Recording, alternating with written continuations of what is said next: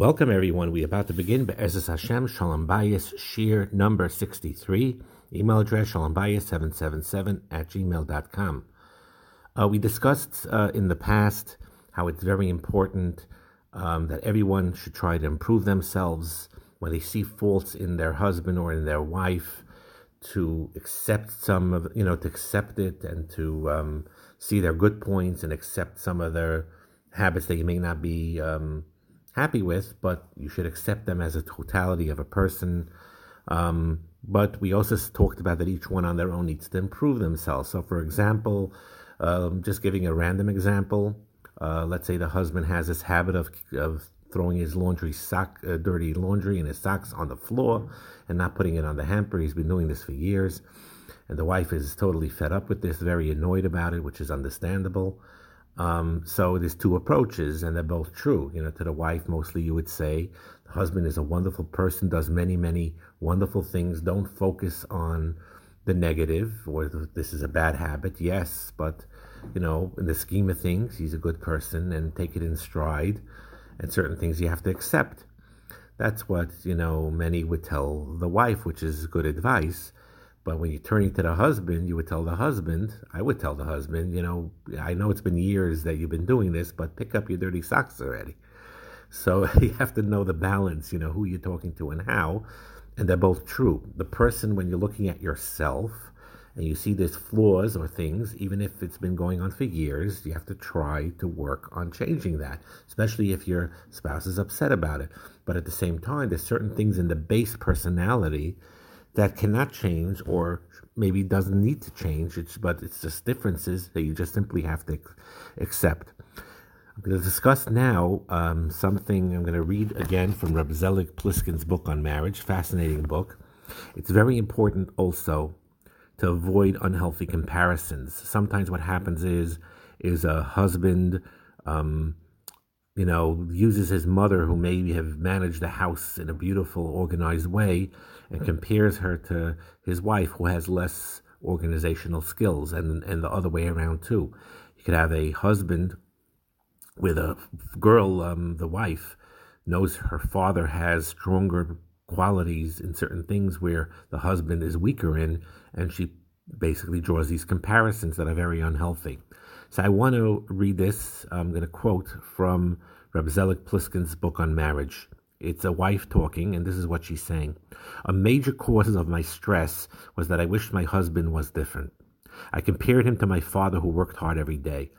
He woke up every, uh, his, her father, uh, that is, woke up every morning early to learn Torah and daven, and then utilized his time to maxim, at the maximum to provide for his family.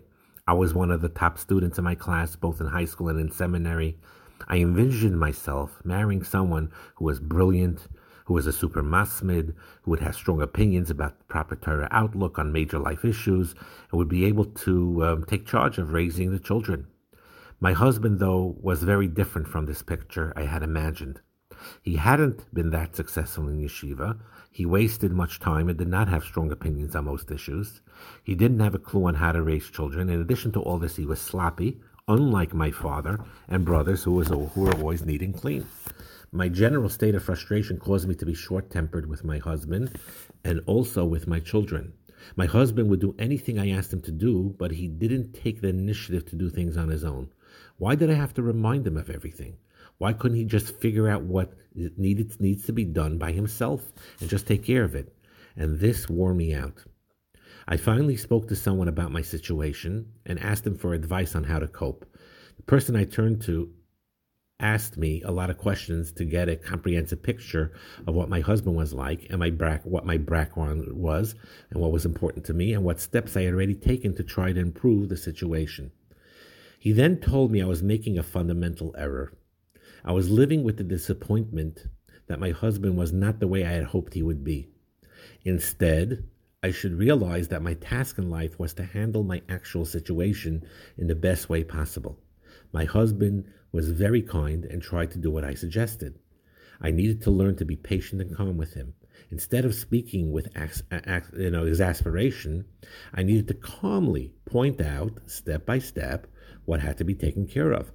Although I had wanted to take a take charge husband, I had to take the initiative and see what was needed to get the to set the pace. If I wasn't prepared to do this with a joyous attitude towards carrying out my life's tasks, I would eat myself up with frustration, endangering my health. Continually getting irritated and angry at my husband would be problematic for the entire family. The person I spoke to was sympathetic about my difficulty with giving up the vision of how I had wanted the things to happen, but the essence of accepting Hashem's will. I had the option of choosing to carry it out with simcha, with joy.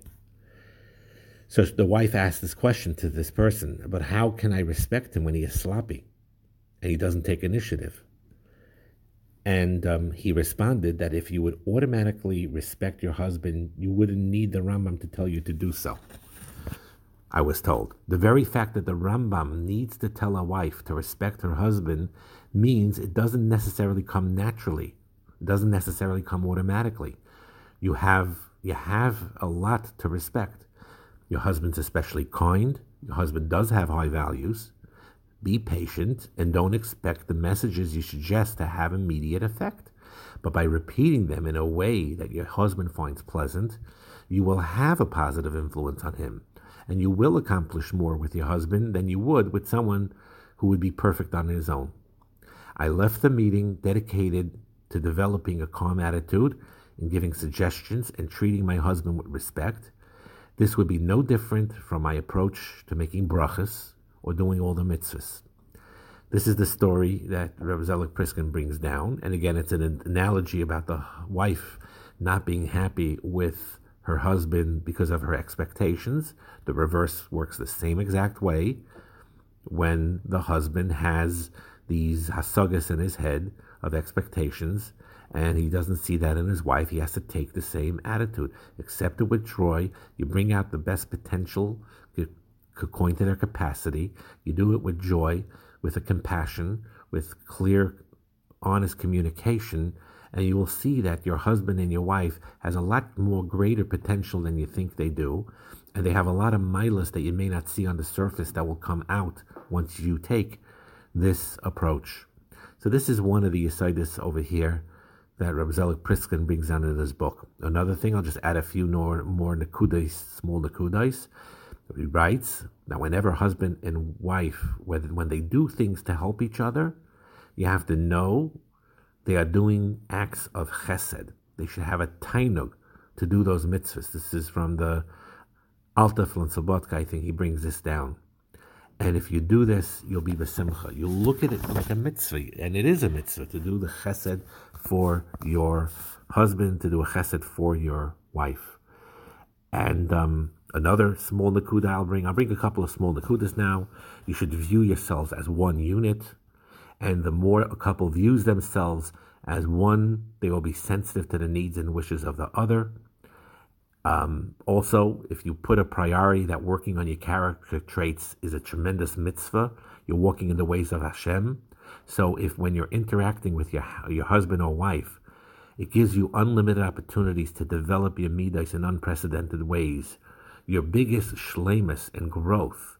Again, initially it starts with sometimes frustration and friction, but when you work on it, it you become great.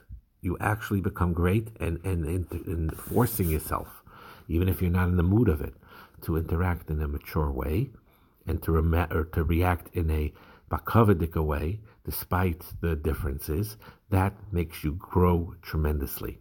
Another aside, which we've said before many, many times, that the mitzvah of a haftal applies to the person you are married to just as much and even more so than it applies to everyone, ex, uh, uh, everyone else.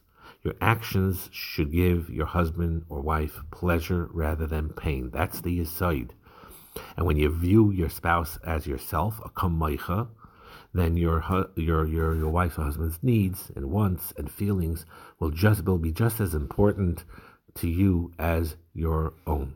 Another aside, be very careful not to be over on the isser of inas, the varim words that cause pain, and when you're careful not to use pain with your words, you avoid many, many mechshalim that could, could cause distress and damage. And then remember what it says in Pirkei Avos, lafum tzara agra, and as you, you prefer not to have this tsar, that's understandable.